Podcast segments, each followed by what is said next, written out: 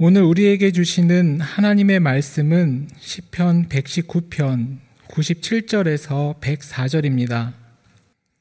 내가 주의 법을 어찌 그리 사랑하는지요 내가 그것을 종일 작은 소리로 읊조리나이다.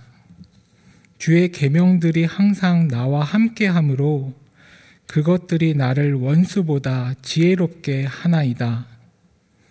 내가 주의 증거들을 늘 읊조림으로 나의 명철함이 나의 모든 스승보다 나으며 나의 법도들을 지킴으로 나의 명철함이 노인보다 나으니이다.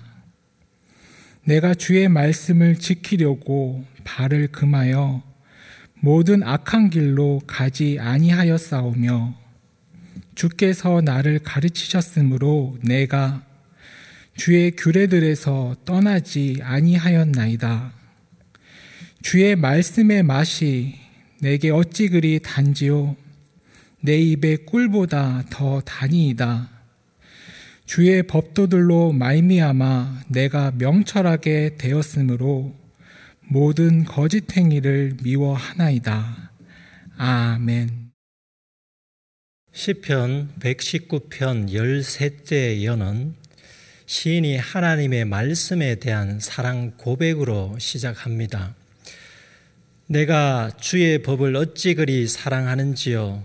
내가 그것을 종일 작은 소리로 읊조리나이다. 시인은 하나님의 말씀을 사랑하는 사람이었습니다. 내가 주의 법을 어찌 그리 사랑하는지요. 하나님의 말씀을 얼마나 사랑하면 이렇게 고백할 수 있겠습니까? 시인이 하나님의 말씀을 사랑한다고 말할 때 사용한 히브리어는 아하부입니다. 이 단어는 인간적인 사랑을 말할 때 사용되었습니다. 이를테면 부모가 자녀를 사랑할 때 이 말을 사용했습니다. 하나님께서 아브라함에게 이삭을 번제로 드리라고 말씀하실 때 이삭을 가리켜 내 아들, 내 사랑하는 독자 이삭이라고 말씀하셨습니다. 여기서 사랑하는에 해당하는 단어가 아하부입니다. 100세 아브라함이 90세 안에 사라로부터 낳은 독자 이삭을 얼마나 사랑했겠습니까? 백세의 손주를 봐도 눈에 넣어도 아프지 않을 정도로 사랑할 텐데 사라로부터 자식이 없이 살다 죽을 줄 알았다가 백세의 아들을 낳았으니 얼마나 그 아들을 사랑했겠습니까? 자녀에 대한 부모의 사랑이 어떤지를 자녀를 키우는 부모에게 무슨 설명이 필요하겠습니까? 부모님들에게 질문을 드립니다.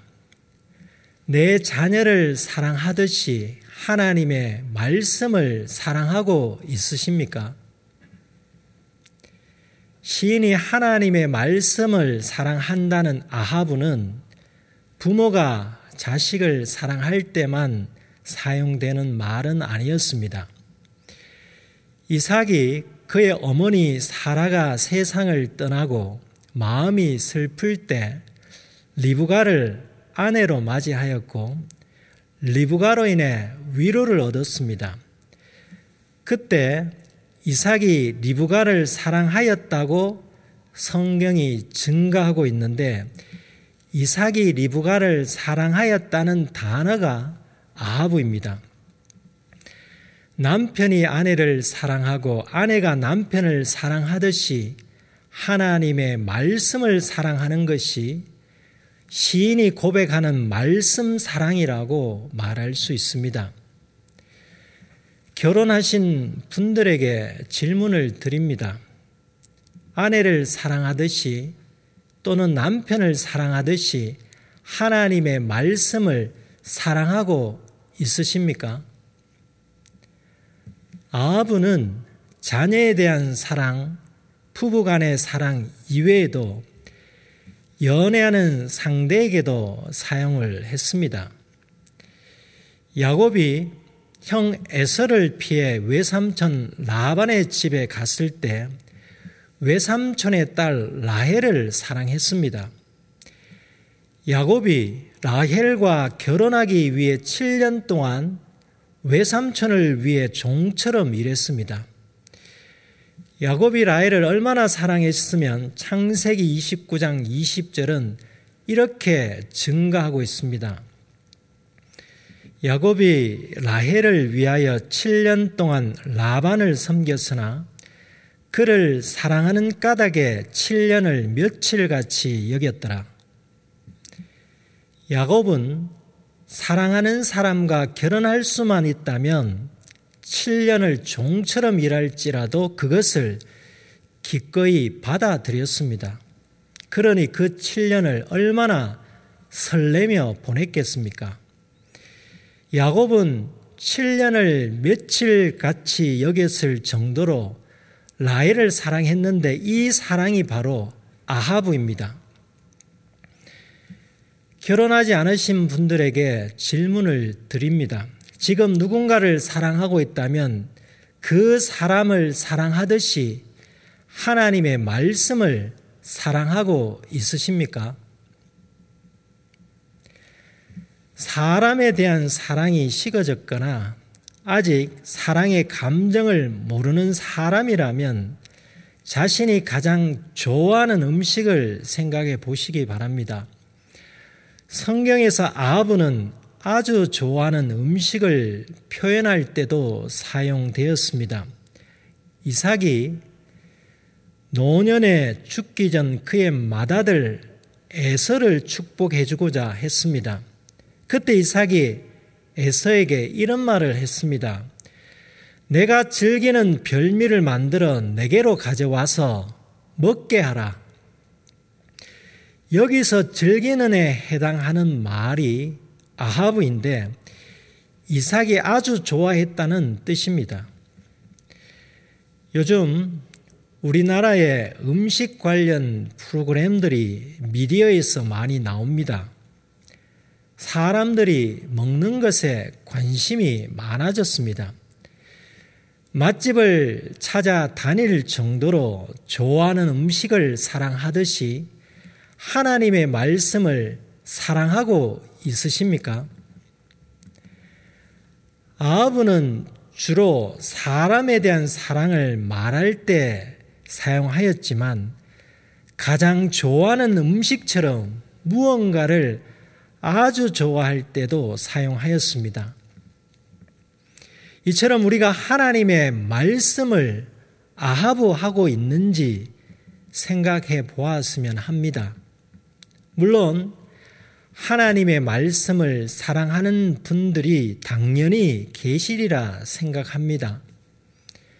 그런데 하나님의 말씀을 누가 시키지 않아도 스스로 사랑할 수 있겠습니까? 부모가 자녀를 사랑하는 일, 부부가 서로 사랑하는 일, 결혼하고픈 사람을 사랑하는 일은 누가 시켜서 사랑하는 것이 아니지 않습니까? 이처럼 본능적으로 하나님의 말씀을 사랑할 수 있겠습니까? 우리 각자 하나님의 말씀을 사랑하는 정도가 다를 것입니다. 하나님의 말씀을 주일마다 읽고 듣는 정도의 삶을 살거나 아니면 매일 말씀을 읽고 듣는 정도의 삶을 살거나 아니면 하루에도 여러 차례 말씀을 읽고 들을 정도의 삶을 살아가고 있다고 생각해 보십시다. 어떤 경우이든 믿음의 가정에 태어나 믿음의 부모님들로부터 말씀을 가까이 하라는 교육을 받지 않았더라면 또는 교회에서 그렇게 하라고 배우지 않았더라면 스스로 하나님의 말씀을 찾아 사랑할 수 있었겠습니까? 우리가 지금까지 시편 119편의 말씀을 묵상해 오면서 시인은 하나님의 말씀을 순종하는 사람임을 알았습니다. 시인이 하나님의 말씀을 순종하는 사람이 되기까지 선지자나 제사장이나 부모님을 통해 하나님의 말씀을 사랑하라고 배웠을 것입니다. 하나님께서 모세를 통하여 주셨던 십계명을 시인이 몰랐을 리가 없습니다. 십계명 둘째 계명의 끝부분에 있는 하나님의 말씀입니다. 나를 사랑하고 내 계명을 지키는 자에게는 천대까지 은혜를 베푸느니라. 하나님께서 우리에게 나를 사랑하라고 말씀하실 때 이 사랑이 바로 아하브입니다. 그러니까 아하브는 사람에 대한 사랑을 표현할 때 말고도 인간이 하나님을 사랑할 때도 사용하였습니다. 10계명 둘째 계명의 끝부분에서 주목할 점은 하나님께서 우리를 우리에게 나를 사랑하라고 말씀하시면서 동시에 내 계명을 지키라고 말씀하신다는 점입니다. 유대인들에게 가장 중요한 신앙 고백이자 교육 지침이 있습니다. 하나님 유일 사상을 담고 있는 말씀인 신명기 6장 4절입니다. 그 첫말이 쇠마 이스라엘입니다. 그 뜻은 이스라엘아 들으라입니다. 이스라엘 사람들이 대대로 부모가 자녀에게 가르치는 말씀입니다. 부모가 자녀들에게 들으라고 하는 내용은 우리 하나님 여호와는 오직 유일한 여호와이시니입니다. 신명기 6장 4절 말씀 이후 5절은 이렇습니다. 너는 마음을 다하고 뜻을 다하고 힘을 다하여 내 하나님 여호와를 사랑하라. 내 하나님 여호와를 사랑하라에서 사랑하라가 아하부입니다. 마음을 다하고 뜻을 다하고 힘을 다하여 내 하나님 여호와를 사랑하라. 다음은 하나님을 사랑하도록 또는 하나님을 사랑한다면 어떻게 해야 할지를 신명기 6장 6절에서 9절이 알려줍니다.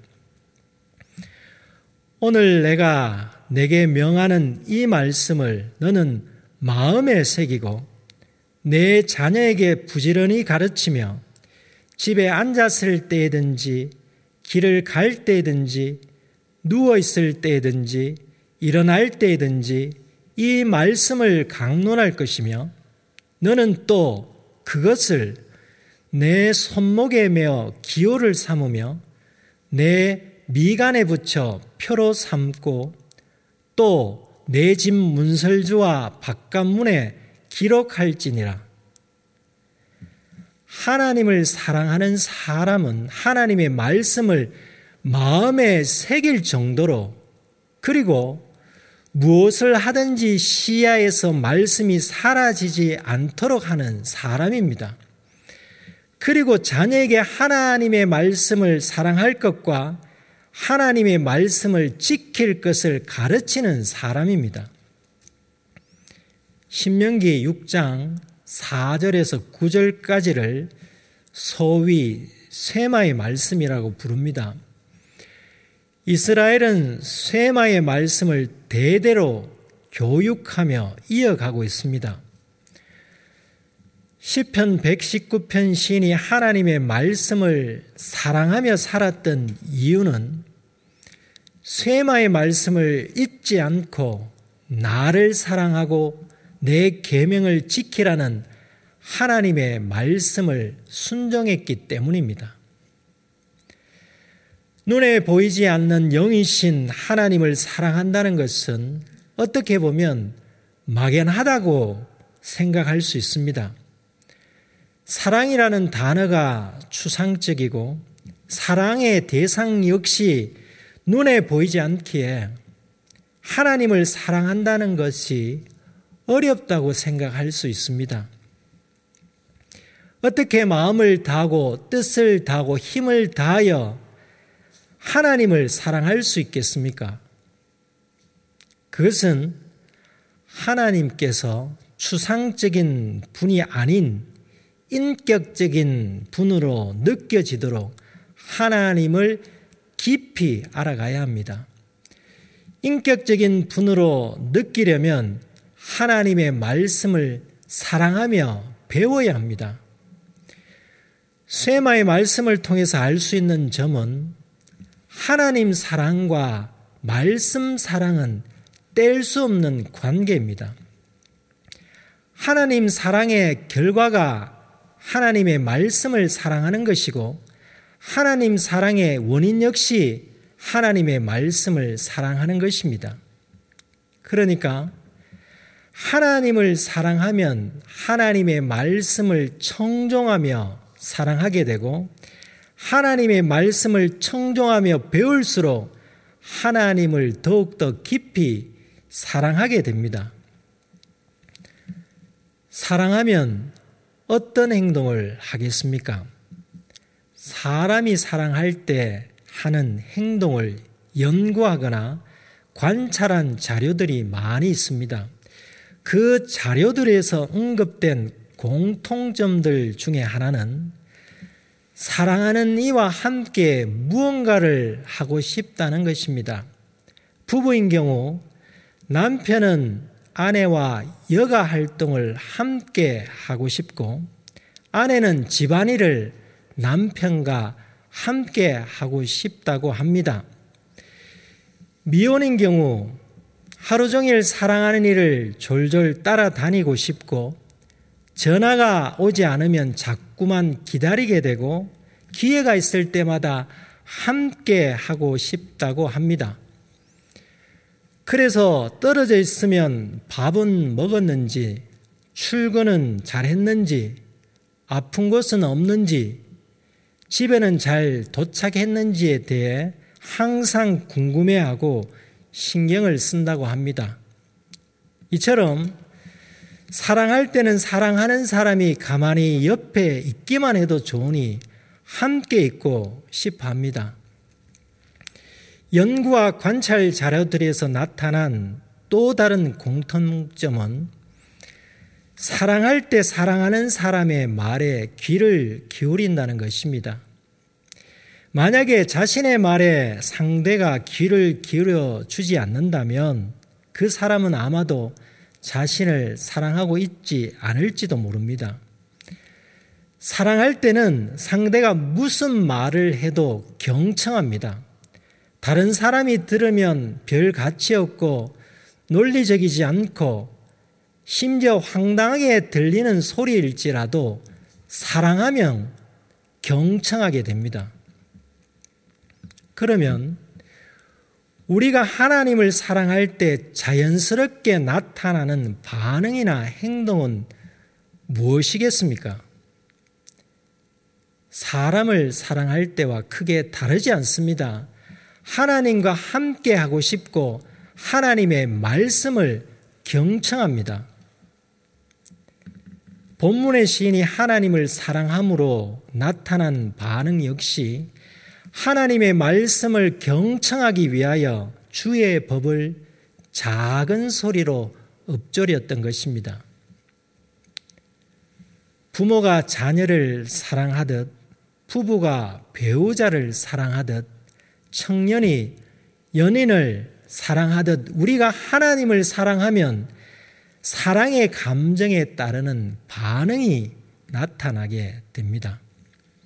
사랑하는 하나님의 말씀을 경청하기 위하여 말씀을 종일 작은 소리로 읊조리는 것입니다. 이 정도가 될 때 시인처럼 내가 주의 법을 어찌 그리 사랑하는지요? 라고 고백할 수 있지 않겠습니까? 시인이 하나님의 말씀을 종일 작은 소리로 엎조렸던 것은 마치 연애할 때 사랑하는 사람이 보낸 문자나 이메일을 보고 또 보면서 종일 그 내용을 음미하는 것과 같습니다. 원래 우리는 성경 통독과 요한복음을 필사하고 있습니다. 요한복음 필사를 이미 마치신 분들 중에는 다시 요한복음을 필사하시는 분이 계시고 창세기부터 성경 필사를 시작하신 분도 계시다고 들었습니다. 성경을 필사하시거나 성경을 읽으실 때 작은 소리를 내어 엎조려 보십시오. 눈으로 읽을 때와는 다른 감동이 있을 것입니다. 가정에서나 일터에서 종일 성경책을 펴거나 스마트폰 성경 앱을 실행하여 작은 소리로 읊조리는 것이 현실적으로 불가능할 수 있습니다. 성경을 종일 작은 소리로 읊조릴 수 없을지라도 매일 읽거나 들은 말씀 중에 감동이 되는 구절을 마음에 담아 일상 중에 음미해 보시기를 바랍니다. 시인이 하나님의 말씀을 사랑하고 있음이 그의 삶으로 드러났습니다. 그것을 알 수 있는 대목이 말씀을 작은 소리로 읊조린 일 말고도 주의 법도들을 지킨 일입니다. 먼저 생각해 볼 점은 시인이 98절에서 주의 계명들이 항상 나와 함께 함으로라는 표현입니다. 시인이 말씀을 종일 작은 소리로 읊조렸다는 것은 항상 말씀과 함께하는 생활을 했다는 뜻입니다. 그런데 시인은 주의 계명들이 항상 나와 함께 함으로라고 고백합니다. 이는 하나님의 말씀은 하나님께서 우리에게 주실 때 우리와 함께 할 수 있다는 뜻입니다.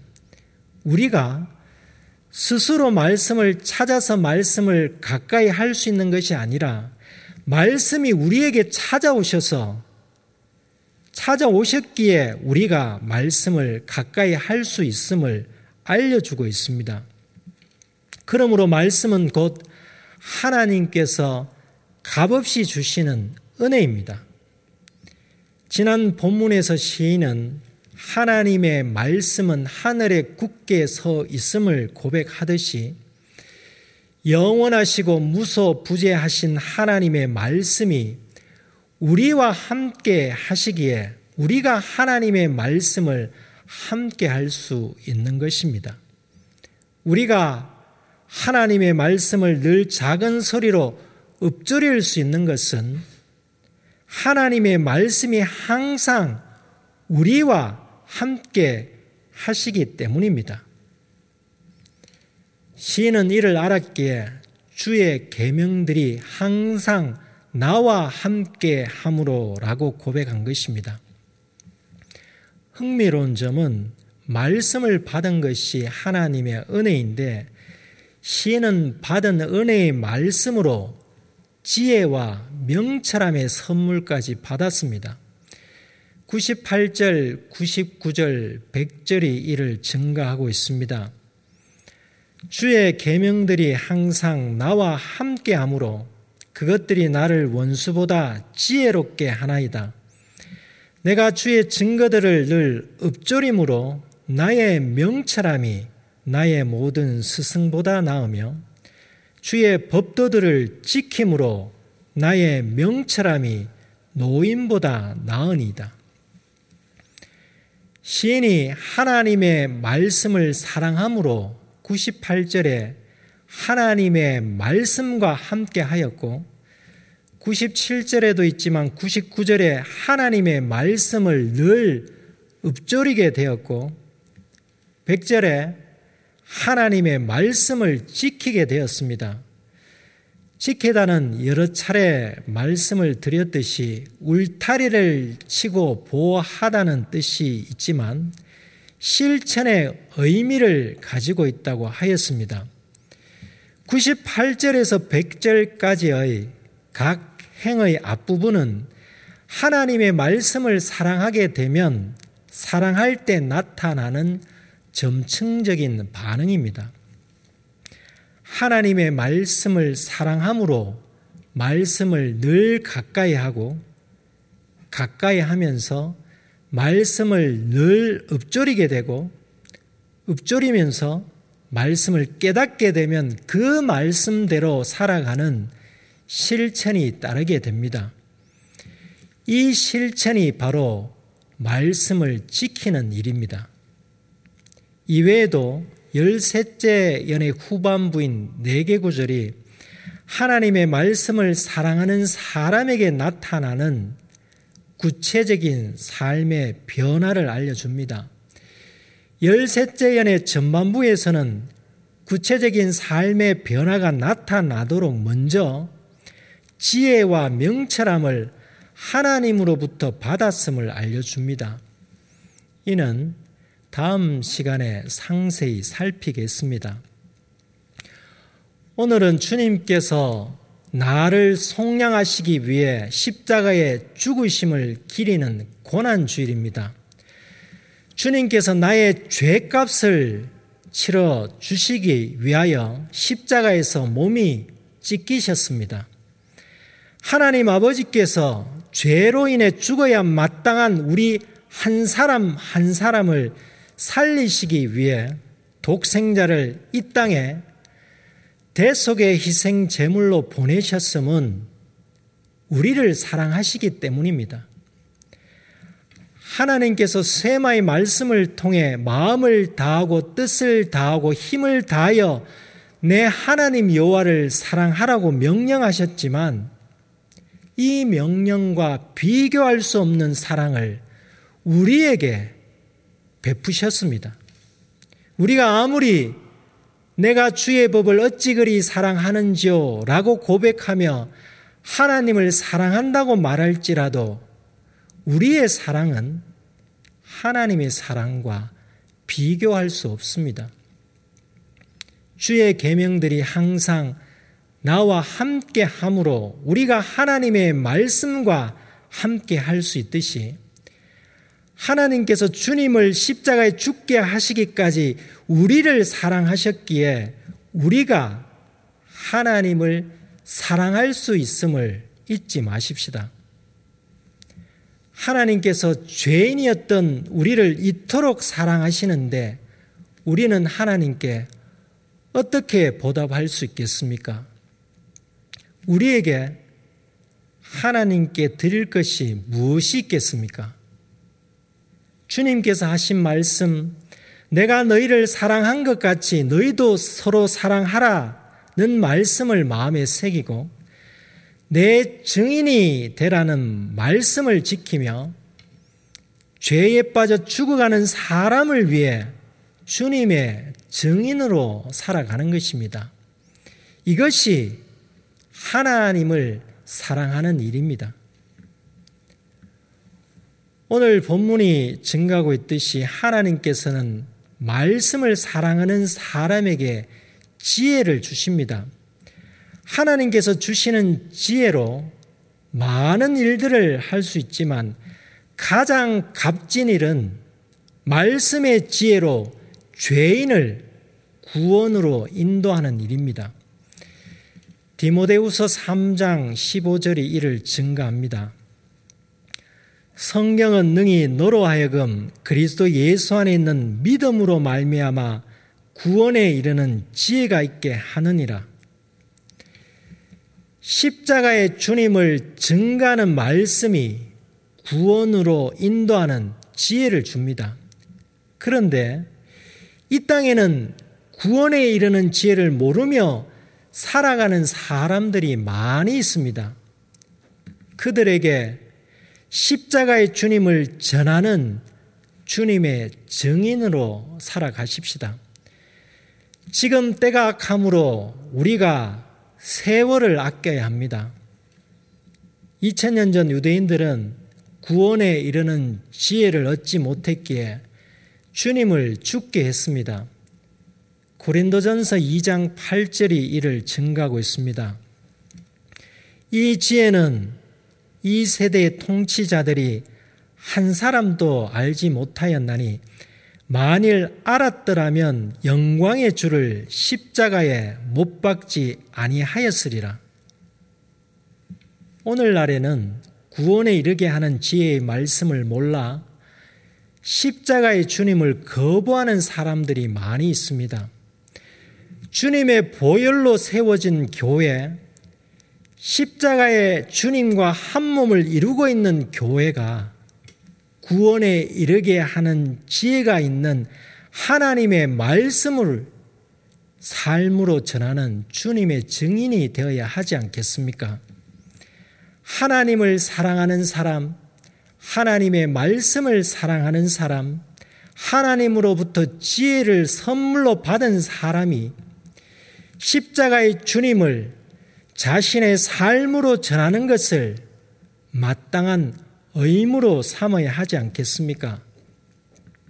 십자가의 주님을 사랑한다면 사랑하는 주님의 말씀을 경청하고 사랑하는 주님의 말씀을 지켜야 하지 않겠습니까?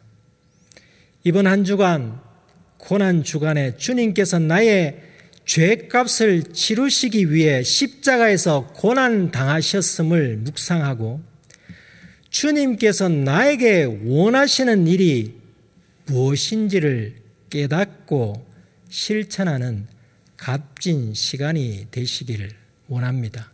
기도하시겠습니다. 하나님 아버지, 하나님의 말씀을 사랑할 수 있음은 저희의 의지가 아닌 하나님께서 하나님을 사랑하라고 말씀하셨기 때문임을 깨닫게 해주셔서 감사드립니다. 저희가 하나님의 말씀을 가까이 할 수 있는 것 역시 저희의 의지가 아니라 하나님의 말씀이 저희와 항상 함께 하시기 때문임을 잊지 않게 하시옵소서. 하나님의 말씀을 사랑함으로 하나님의 말씀을 늘 작은 소리로 읊조리는 삶을 살아가게 하시옵소서. 이번 고난 주간에 나의 죄값을 치르시기 위하여 십자가에 죽으신 주님의 고난을 깊이 묵상하게 하시옵소서. 코로나 바이러스 대유행으로 인해 어려운 시기에 나보다 더 힘든 이웃을 위해 사랑을 실천함으로 하나님의 말씀을 사랑하고 있음을 입증하게 하시옵소서. 하나님의 말씀인 성경이 주님 안에서 믿음으로 말미암아 구원에 이르는 지혜가 있음을 흑암에 사는 사람들에게 전하는 주님의 증인이 되게 하시옵소서. 이러므로 주님의 고난을 묵상하며 부활을 기리는 시간이 되게 하시옵소서. 예수님의 이름으로 기도드립니다. 아멘.